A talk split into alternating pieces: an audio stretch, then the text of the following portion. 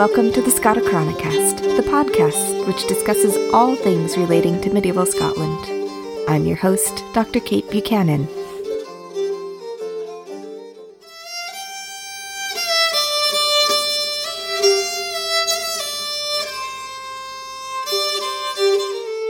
Welcome to the Scotichronicast.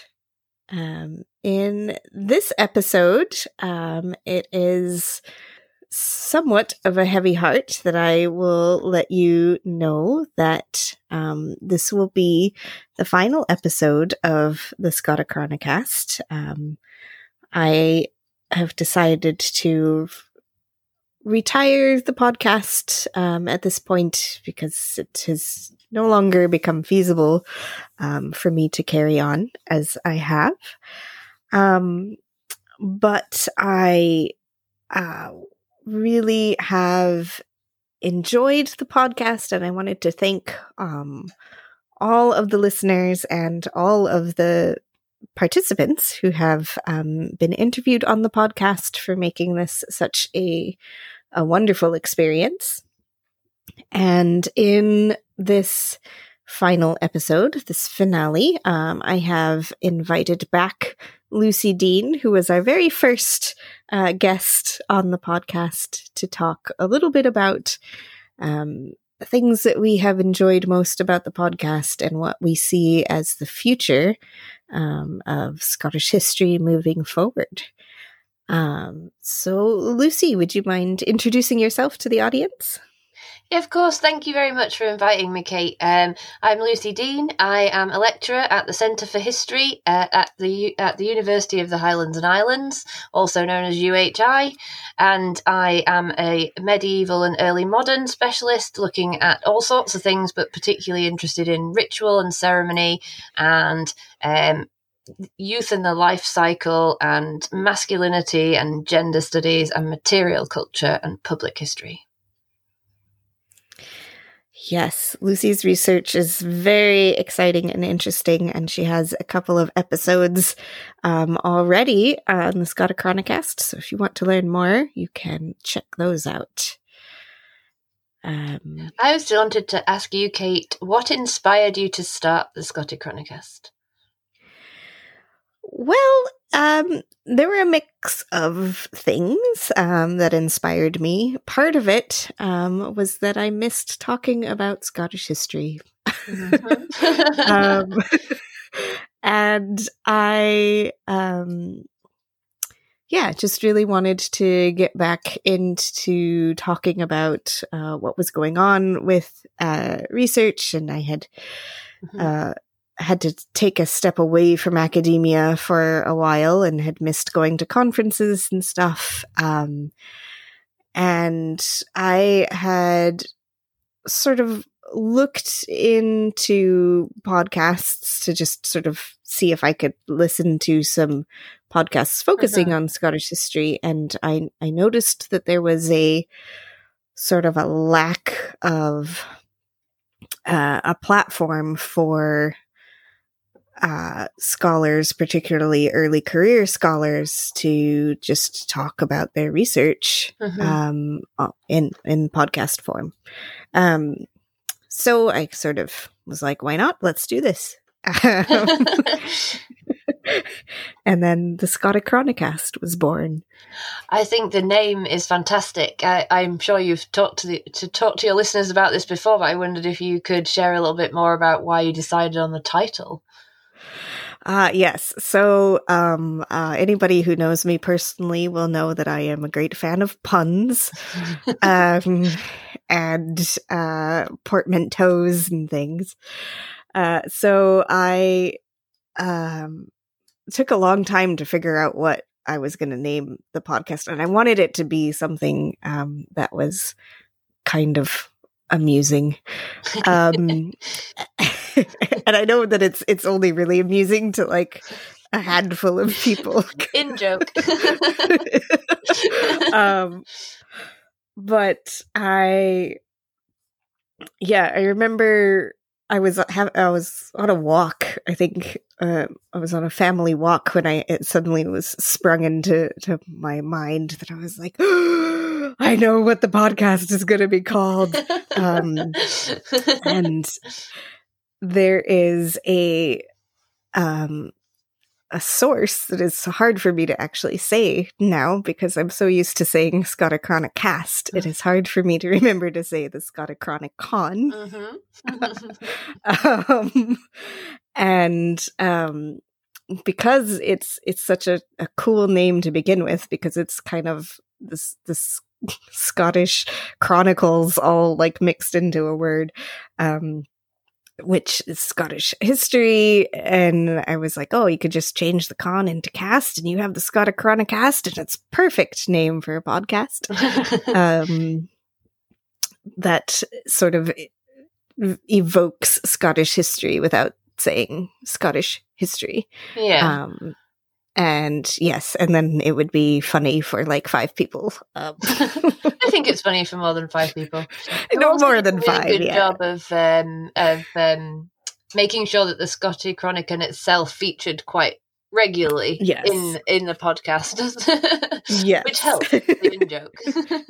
Yes, and now it is much more than five people. It was well, it would have been amusing to a lot more than five people, but uh, but now hopefully it is significantly more than five people. That makes it mildly amusing anyway. Um, so yeah, that was my. I, I can't remember what the other contenders were now for the the name of it, but I do remember there being a few. I can't remember what the other ones were either. yeah, they were just they weren't nearly as good as Scotichronicast. So they just got completely burned out of our memory right away. Um, yeah. One of the things you mentioned there, where you were talking about sort of like when you were talking about what inspired you to start the Scottish Chronicast was about the about the number of relatively early career scholars that you were um, interested in talking to, hearing the research of, and that sort of thing. And I think well, one of the things that I've really loved most about the Scottish Chronicast is while you do have a number of sort of famous names in the list of, of, of the Scottish Chronicast episodes, including Richard Oram and Elizabeth Ewan and Alex Woolf.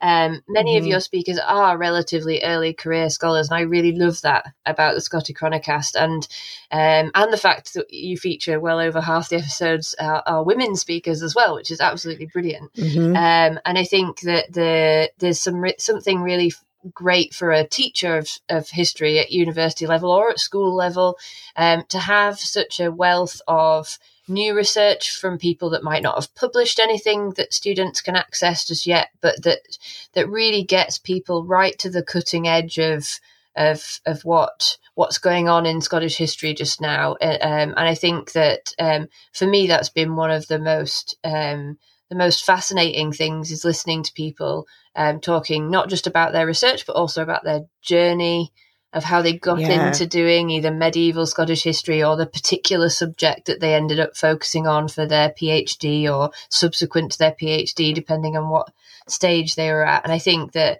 it's such a um, such a refreshing way of engaging with with with Scottish medieval history. Yeah.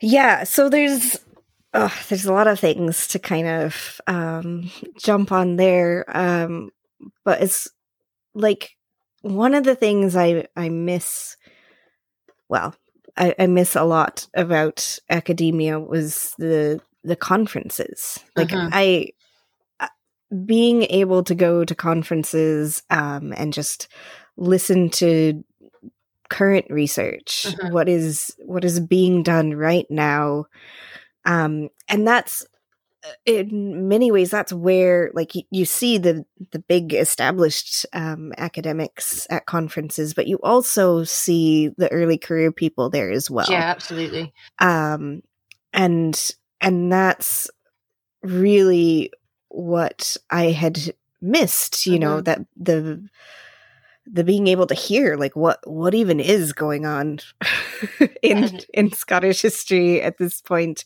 like what are the new sort of projects Mhm. um that are happening and like uh missed meeting up for you know coffees after presentations or or or harder drinks um, later um, um and being able to talk more informally about about the research. Um, but also like you know conferences are specific to people attending the conference um yeah. and they're you know it's if you're attending the conferences then then great but like there's a lot more people that aren't able to attend conferences um and um that want to to know about new research that's that's happening um yeah absolutely and there's not a lot of opportunity for uh,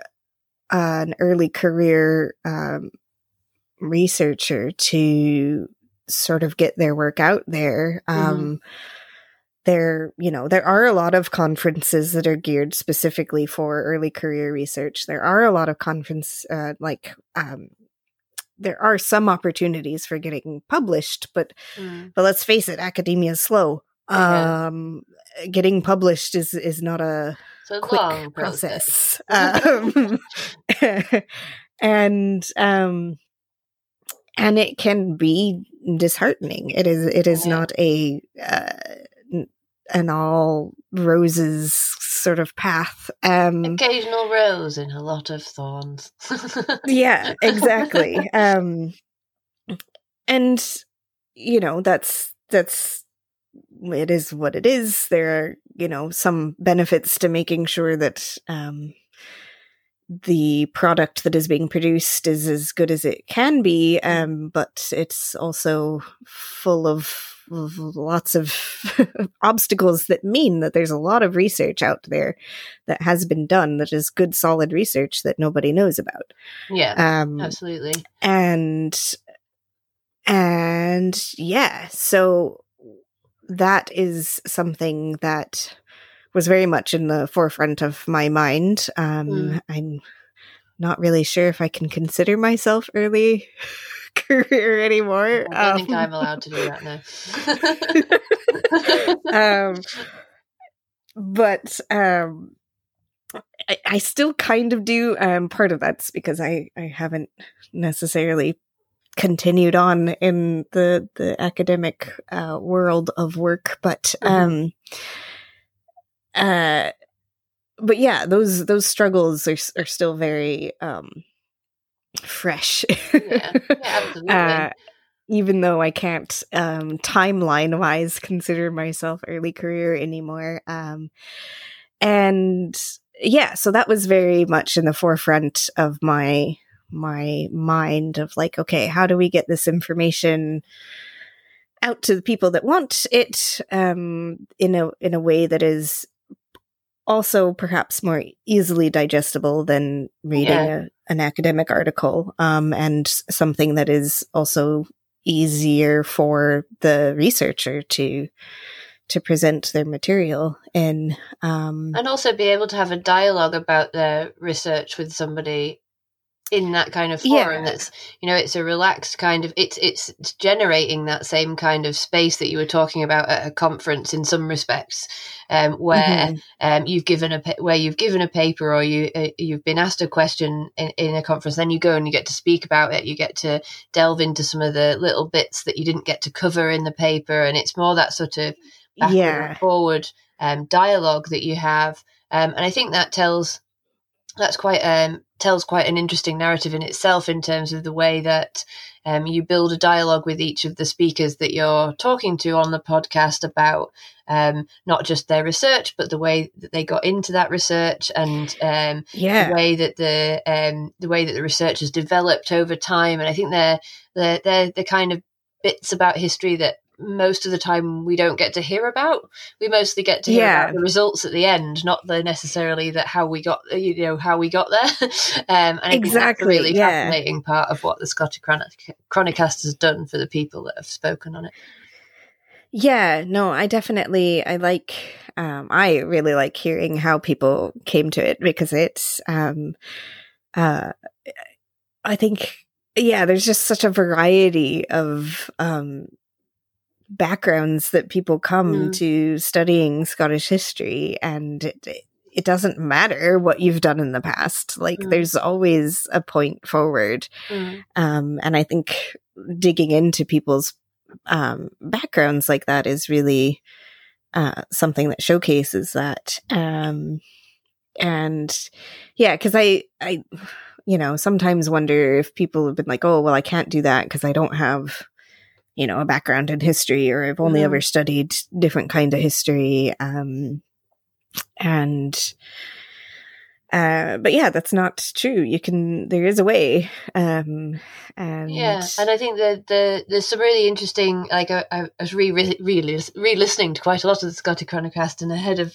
ahead of having a chat with you today. And I think there's quite a lot of interesting people of narratives of people sort of, that a very small thread perhaps of something that they were looking at in a different country and then they yeah um, they looked they they were looking for um, they were looking for either um, a master's uh, uh, topic or a PhD topic, and they were and they were looking for places to ask um, ask their questions. Um, and mm-hmm. I think that um, Scotland's history has such a lot of opportunity still left in terms of asking new questions, um, and I think that comes across in a lot of the a lot of the speakers um, points that they're making about why they chose the subject and why they chose the place is sort of that they that they um, that they were asking questions about gender perhaps or they were asking questions about um, they were asking questions about text. So they were trying to sort mm-hmm. of look at text from different angles and all these sorts of things. And i think that there's so many new questions still to be asked um, in Scottish history. And I think it's got a lot of opportunity there um, for people when they are thinking about, you know, I'm I'm really interested in this. Could I, if I if Scottish history is of interest to you, please look at it and see. Could I ask that question there? Because I think nine yeah. times out of ten you probably will be able to. um, and I think yeah.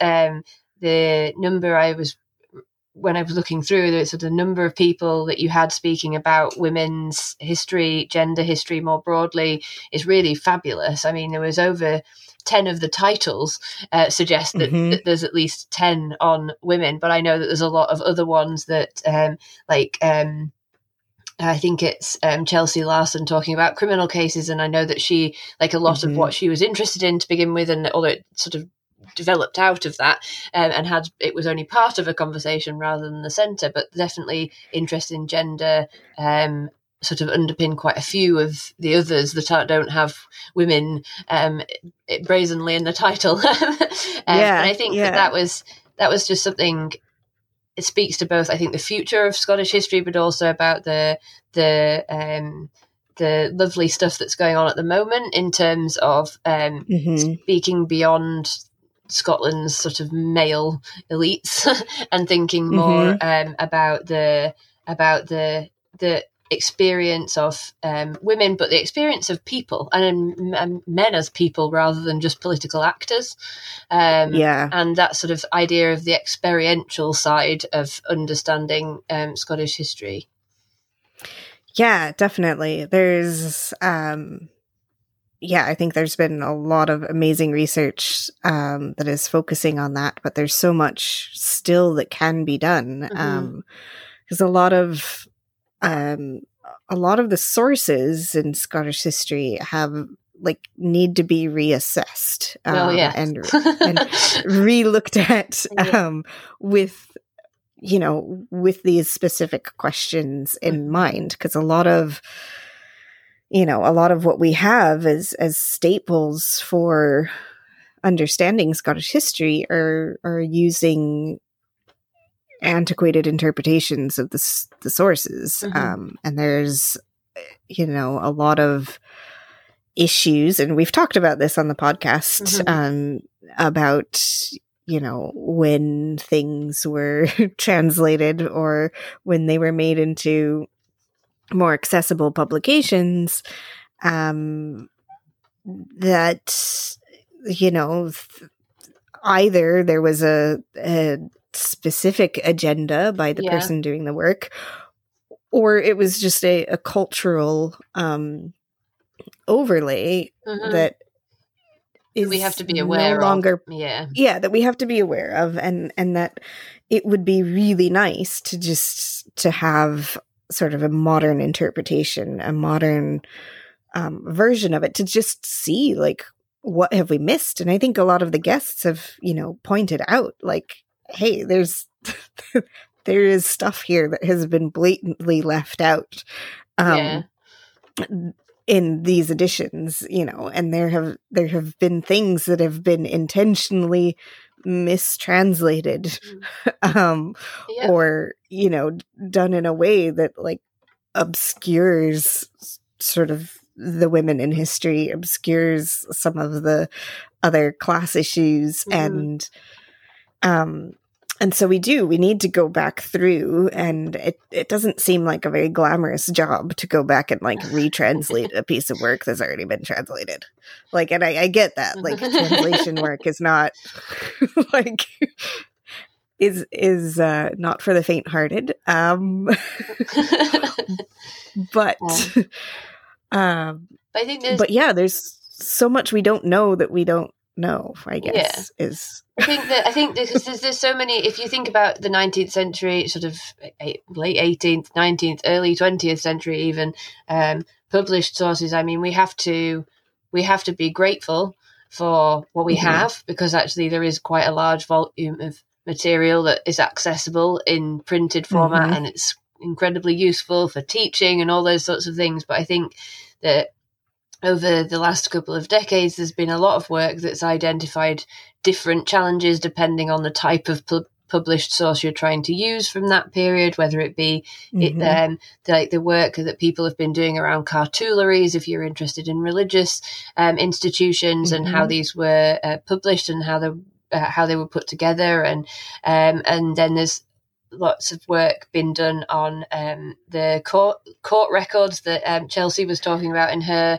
um, yep. podcast, and then there's um, like I I've I'm not the only one who's recognised that there's really big problems with the treasurer's accounts. Um, yes. the, the um, in, I mean, he does the the publisher of that the editor of that at least does tell us what he's done.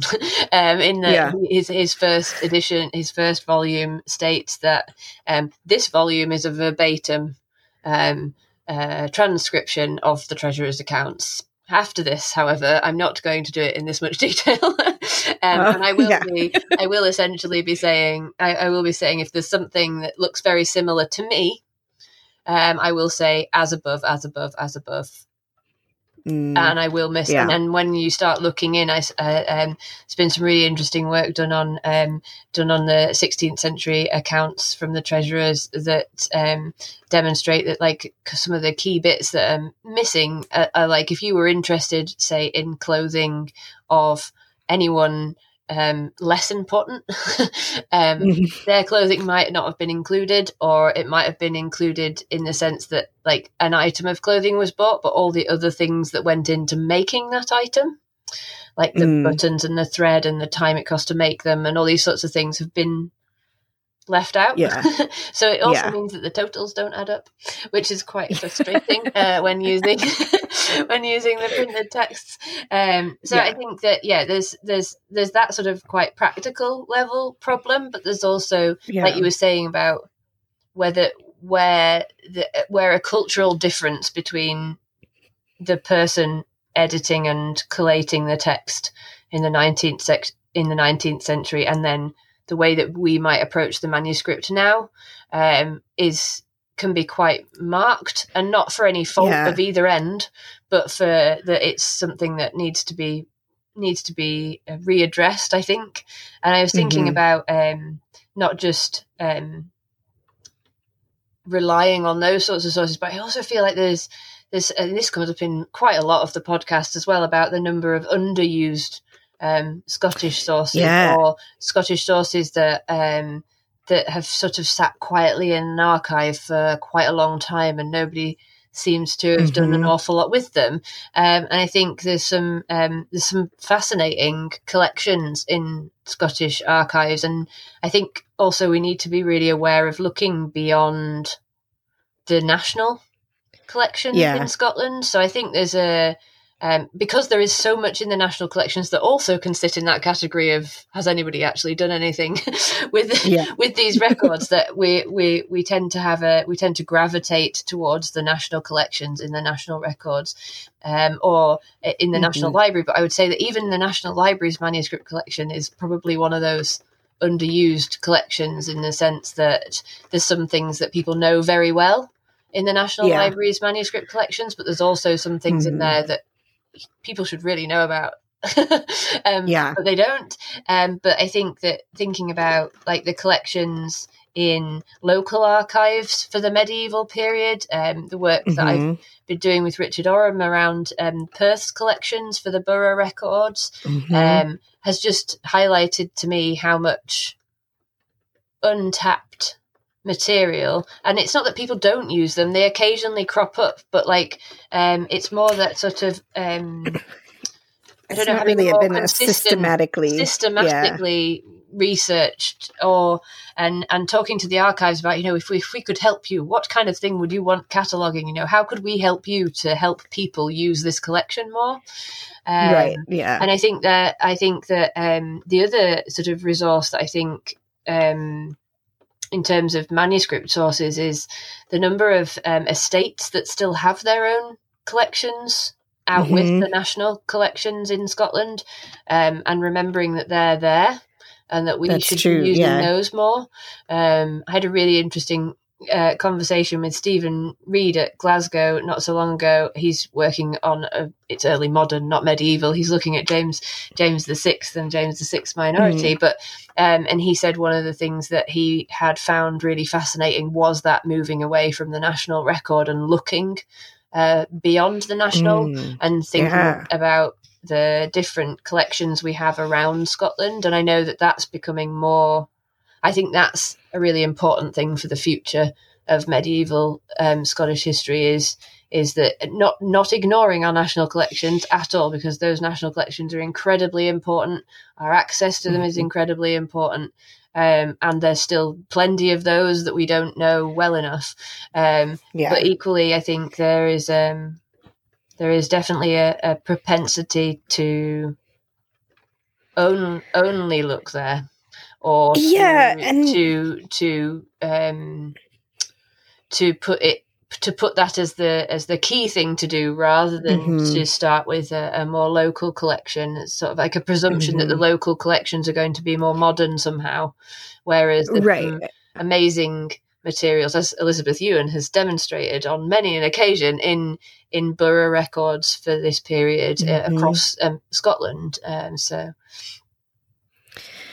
Yeah, and I I sometimes think that um the fact that we do have the benefit of this this great you know this this wealth of information that has been you know translated and published Mhm. to by the the antiquarians Mhm. and that have left us that it in some ways has caused us to assume that they did everything that was important. yeah, the, the yeah, that- false understanding of what's the most important things that we could be looking at somehow. Yeah, and that um and there's there's sort of a an unintentional but a, a an assumption that like oh well if we had more stuff then they would have done it right um and and since they don't um Yeah, or the other stuff isn't important or or Yeah. whatever so we yeah we have to to sort of question that and yeah, I think so. um and and it, yeah digging into all the little the little collections out there i yeah and there's some really amazing little local archives that have such amazing collections I remember Um, you worked in Innerpeffray library for a while as well, didn't you? You did some work there. Yeah i did some work for that that was some really fun um project um and they have some they have a great library and they have like the lending record um yeah, from from when they started lending books in Yeah. the late 18th century and that's that was really cool to see yeah. um just what you know what, people, were, borrowing. checking out yeah um but yeah i also looked at um when i was uh doing work for the, my phd I, I went to the local uh, archive up in forfar Mhm. um for the the Angus Forfarshire archive there. And that was just like it's a tiny little place, but it was so peaceful. Yeah. and I, Working they out absolutely there. love helping you in in, in the Yeah, yeah. age. Not that they don't in the national ones, but they I just think that um, they are often overlooked. So I think they're extra Yeah, and they, they extra courteous when people do go. they tend to be more excited that you're actually using their collections because um because they often get overlooked yeah um but yeah one of the other things that i am super excited about in the future of scottish history is just like the future of what more um of sort of archaeological finds are adding um, to our understanding um, and st- sort of the the actual combined efforts of archaeologists and historians working together to like bring together the documentary record and the archaeological record. Yeah, um and i think that's going to be there's going to be some really exciting stuff there. Um and like some of the like dendrochronology that's yeah, I, I really enjoyed those ones. If they, people haven't listened to those ones, they need to go and listen to those ones. I'm going to find what number they um, are while Kate's talking. yeah there's just there's so much interesting um stuff but like unfortunately one of the biggest barriers on this sort of research and project is funding and um On all you know, projects. well all projects yes um, we yeah but some things require more funding than others um, Definitely. and and- Dendrochronology equipment is one of them. yeah yeah the assessment of of that and and so there's so much more that could be done um and understanding uh you know scottish history through these dendrochronology studies um It's episodes 33 and 34 for dendrochronology and medieval Scotland.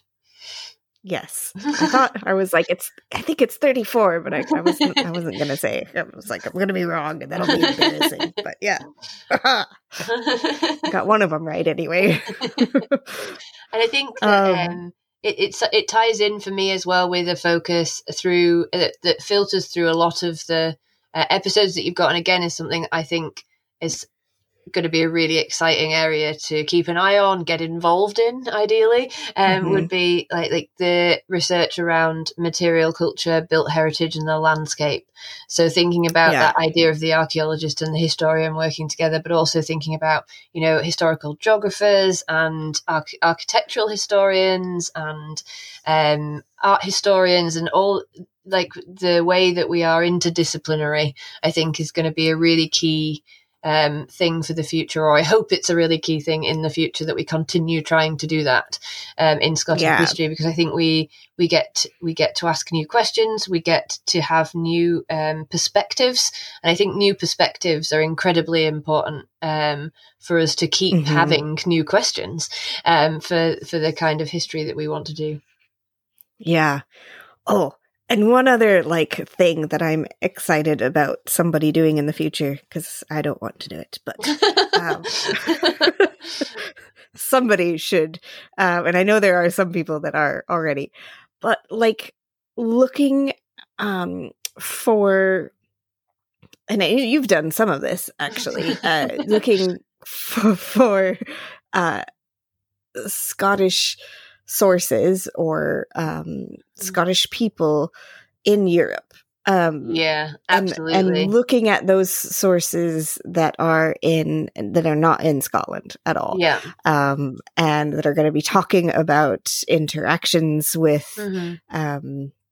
Scottish people um, from a different perspective, um, or are are actually sources from Scots who are or in other um, places yeah in other places and the, the the stuff that they leave behind. But I think would be more interesting or equally interesting anyway um is is finding you know other people's yeah absolutely. interactions. And i think that's where i i think some some people have been looking Mhm. into that um um Bryony Bryony Coombs looking Yes. at French connections. yeah, so her episode in particular highlights a lot of what she's been able to do. Um, And again, that's an art What I- historian. yeah, um, but there's so much. I think that there there is a lot Mhm. more that could be done. Um, Yeah, and it's- I that's suppose out it's- there.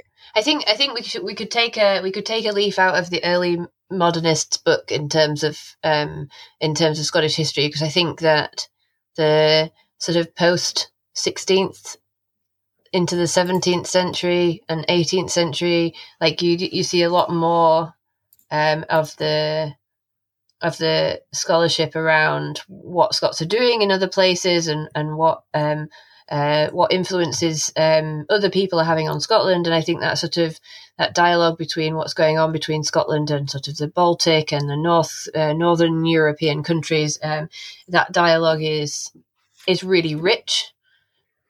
Sort of the Yeah. post sixteen hundred period, but it doesn't just start then. We know that Scots are travelling to go to university for for for years before that, for decades, Yeah. for centuries before that. So I think the Yeah. the the impact there has been, like you say, there's there's it's usually around a particular individual where it's how we you occasionally have like some really interesting Yeah, um, dialogue about like um, specific individuals who who have ended up in the University of Paris, for example, and occasionally you get a little bit about that sort of interaction. But I think there could, yeah, I, I agree that would be a really interesting area to see.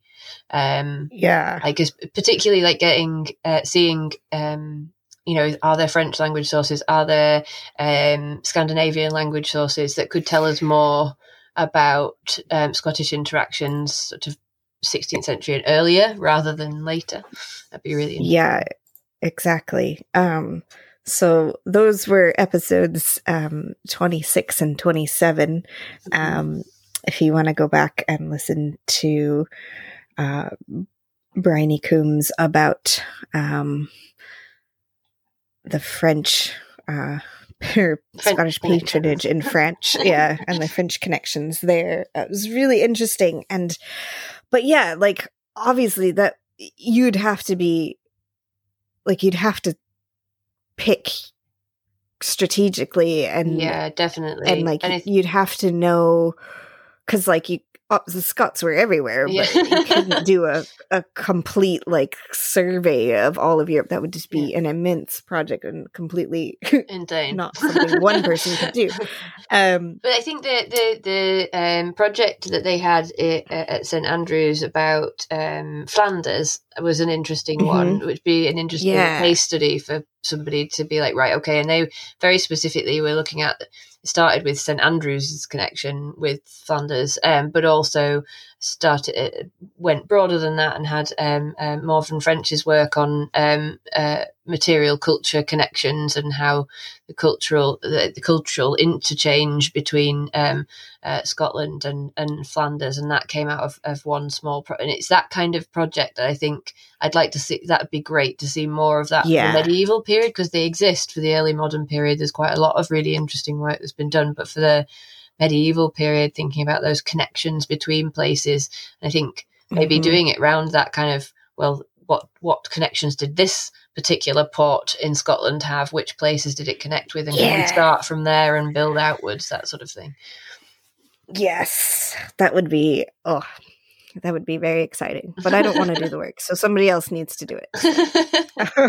um, I think there's. Uh, I was thinking about um, something else that comes up a lot in in your Scotichronicast episodes. I want people to keep doing, and I want to be, see lots of it in the future of um, medieval Scottish history. Is sort of the the rereading of of Scottish texts. So like, Yeah. we took bringing things neatly back round potentially um, to the Scot- uh, Mhm. the the Scottish uh, Chronicon itself. Um, the the text is voluminous would be a good way of describing it um, and the the number of um, podcasts that you have had on that one text through the course of through the course of the Scottish Chro- Chronicast's history is yeah I think a testament to the types of sources that we do have and the amount of um, fascinating material we can draw from them if we're asking different questions of them. So I think that Yeah. one of the things you were talking about, like the nature of Scottish sources um, and the challenges that we have with what survives and what doesn't, what's been published and what hasn't. I think on top of that is that so many of the sources that we've used before can stand to be asked new questions quite Yes. frequently and get quite different and fascinating answers. Um, and I think Yeah. not um, not to go back to the same sources over and over again, but I do think that though there is so much in those rich Mhm. textual sources from that sort of middle um, middle medieval period for us that um, they we shouldn't be afraid of trying to ask new questions of those sources and seeing what what pops out when you when you do that. Yeah. Yeah, no, it's um and I think one of the things that we sort of acknowledge as Scottish historians also is that we we tend to for a lot of these sources we we look at the the pieces that we know are relevant Mhm. um and and we don't necessarily read the source from cover to cover because obviously time is precious um but uh, and wonderful work that people who made indexes and table of contents and stuff can provide Mhm. us with exactly where information is um but uh we sometimes miss things by doing that.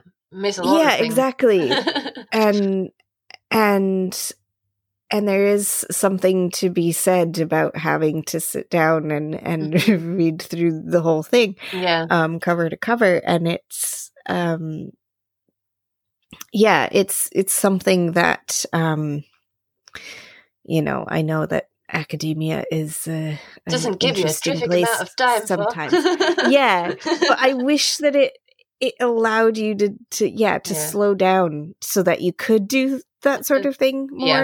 Um and and it I wasn't think just that's something you the could do as a PhD student. yeah yeah um and i think that um that's one of the things that i i kind of worry over with Mhm. um sort of modern research is is that we we are forced into these timelines and inevitably academic academic publishing is is ultimately slow but Mm. sometimes the, the research side of things Mm. isn't necessarily It's cr- or, it's, or, it's, or it's curtailed into short periods of time due to the Right, way exactly. work or the cycles of whichever system, uh, whichever side of the Atlantic system you're functioning on in terms Mhm. of when you have to publish things and how many things you have to publish and um and and Yep. I think that I wrote I I sat down actually for a piece that I wrote recently um and I did do that. I took it on holiday with me, so I've got to say it wasn't it wasn't Mhm. something I did in work time. Um, but I took um, I was trying to look for um, commentary on youth and old age in the Scotichronicon um, for a set, set period of time, and I actually read pretty much the entire two volume section. Um, yeah where that was in a way that I've never done before, and also then noticed lots, like not just the thing. I was trying not to take too much notice of the other things, um, but I was also scribbling things on an extra pad where I was like, "How have you not seen this before?" And what right what is he going on about here? And I really should remember Yes. that he talks about that. And I, where am I going to Yeah. put that note so I don't forget about it the next time I want to? Um, but I think Yes. that um, yeah, we get a different appreciation for things. Like I think that I'm trying to think whether you know there's texts where I'm like, I'm sure I've read that all the way through. Have I? Mhm. Have I read? yeah exactly and then you're like you question did i really though um, and and you know and we need to reread things like our Mhm. brains forget stuff like Mhm. it's yeah um and yeah i just i do I, I wish this is one of my my hopes for the future of academia in general is, is that the the sort of time pressures uh ease up a bit and that we as a as researchers would be given more time to actually do things a little bit more slowly Mhm. um, and paced in in a way that is actually um, something that would allow uh, our brains to f- to to ruminate over things more effectively sometimes in the current system. Not that that means that like current research isn't great. I'm not trying to to say that. Um, But I am. It, But, it it- is, but it's being done in spite of the issues. Yeah, exactly. Yeah. Um, and I, you know, it's something that I worry about with my own research. That's just like, you know, Mhm. you don't. What would it be if I had actually had the time to do X, Y, or Z? Yeah. I think we all have those um, thoughts. you could have you could yeah, have a really then- interesting conversation with getting everybody in that's been on. Yeah, exactly. that. These are the things I wish I could have done.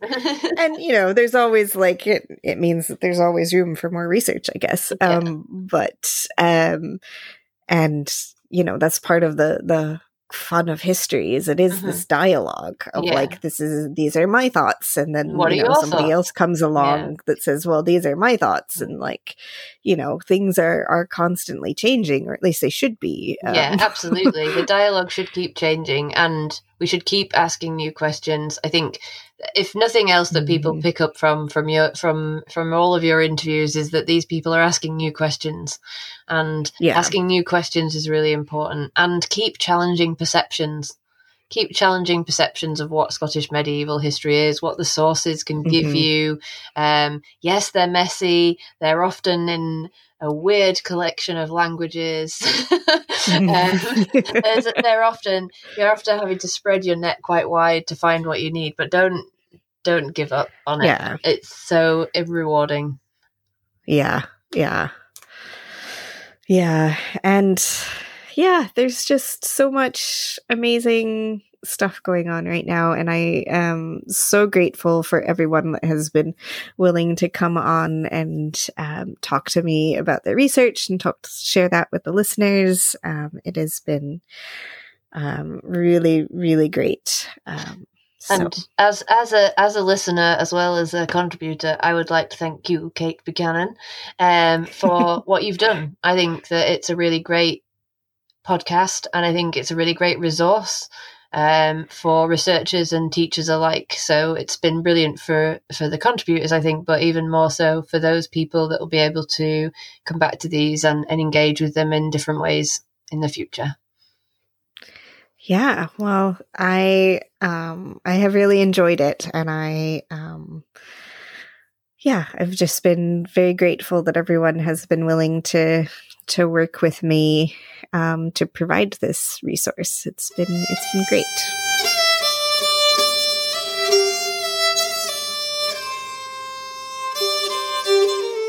So, as a final note, um, I would like to welcome Peter from medievalists.net to come and say a few words. Hi, Kate. Uh, first of all, hey, Hi, Peter. hey, how are you doing? Doing well, thank you. Well, you know, ah, uh, I just want to first come on uh, and just really thank you for doing this podcast. So, Yeah, it's been it's been a joy to do. Thank you for all that you have done in support of it as well. yeah, like I I think uh, I, I kind of heard hear the po- podcast of, of uh, a few episodes in, and like you're doing great stuff. And I said, like, you know, this is something I'd love to support, and like we have medievalists.net kind of backing it, and um, you know, and I've just been amazed uh, with uh, the the uh, shows that you've been able to put out. And I, I think I've been I've been thinking about it as this is like a perfect way to learn about medieval Scotland. Mhm. They, you know, you've kind of covered so many different topics, like over 50 episodes. So, uh, where you've, I think you've talked to nearly everybody that's kind of in the field of medieval Scottish history. yeah, almost. Not not quite everybody, but getting there, getting close. Yeah. But like, I, I really could see, like, if you're like having an undergraduate course on like medieval Scotland, I think this should be like required listening. Just go through these podcasts, Yeah. and, and the episodes are going to be up on the internet for a long, long time. Hopefully, they will we'll get that it sorted out. But you know, and people can listen in. And one one thing I really, really enjoyed was how you always kind of talked it with about the, how people got their start in learning about the Middle Ages and that whole Mhm. process of you know getting an education, getting a career. Yeah, no, that's been one of my favorite aspects of it as well, just learning what people's journey was. Um, and I think it's important for you know people that are coming to the the field to know that even if they have experience in something that is not related to uh, medieval history at all, um, that they can still still get into it. So Indeed, Yeah. indeed. And I wanted to just ask you, know, how do you feel your journey was for this podcast? Well, it was it was good. It um, was not what I expected. I had, you know, I had sort of wanted to do the podcast because I, well, there was a few reasons, um, which we kind of discussed earlier. Um, but uh, some of it, you know, I missed talking about uh, medieval Scotland and and yeah, and and then it was a lot more people were interested in it than I expected. I was like, yeah, I'm going to do this for myself and 30 people. um, Well, you definitely got a lot more than that. So, yeah, yeah. And then, yeah, lots of people within academia and then, uh, you know, outside of academia, it became much more uh, popular. And uh, part of that was um, the support that you had given. Um, and it was, yeah, far more successful um, than I ever expected it to be. And I am just very grateful for for the experience. And I'm I am sad that uh, things are. I'm going to have to set things aside for now because well, you're, you're always kind life of, is getting in the way. I know, but you're always welcome back. You know, uh, like you know, I'd love to do again more work with you in the future. Uh, you always have like a you know a home with medievalists.net and like the medieval studies community. I think I think people would love to hear you again, either as a podcast or or like another media. So Yeah, yeah. Well, thank you. I I appreciate that, and and yeah, we'll see how maybe in a, a year or two things will settle down. We'll see. I don't know. thanks, thanks again, and uh, thanks so much for you know having Scotichronicast. thank you again um, for your support, and thanks again to all the listeners. Um, it wouldn't been wouldn't have been possible without everybody's support.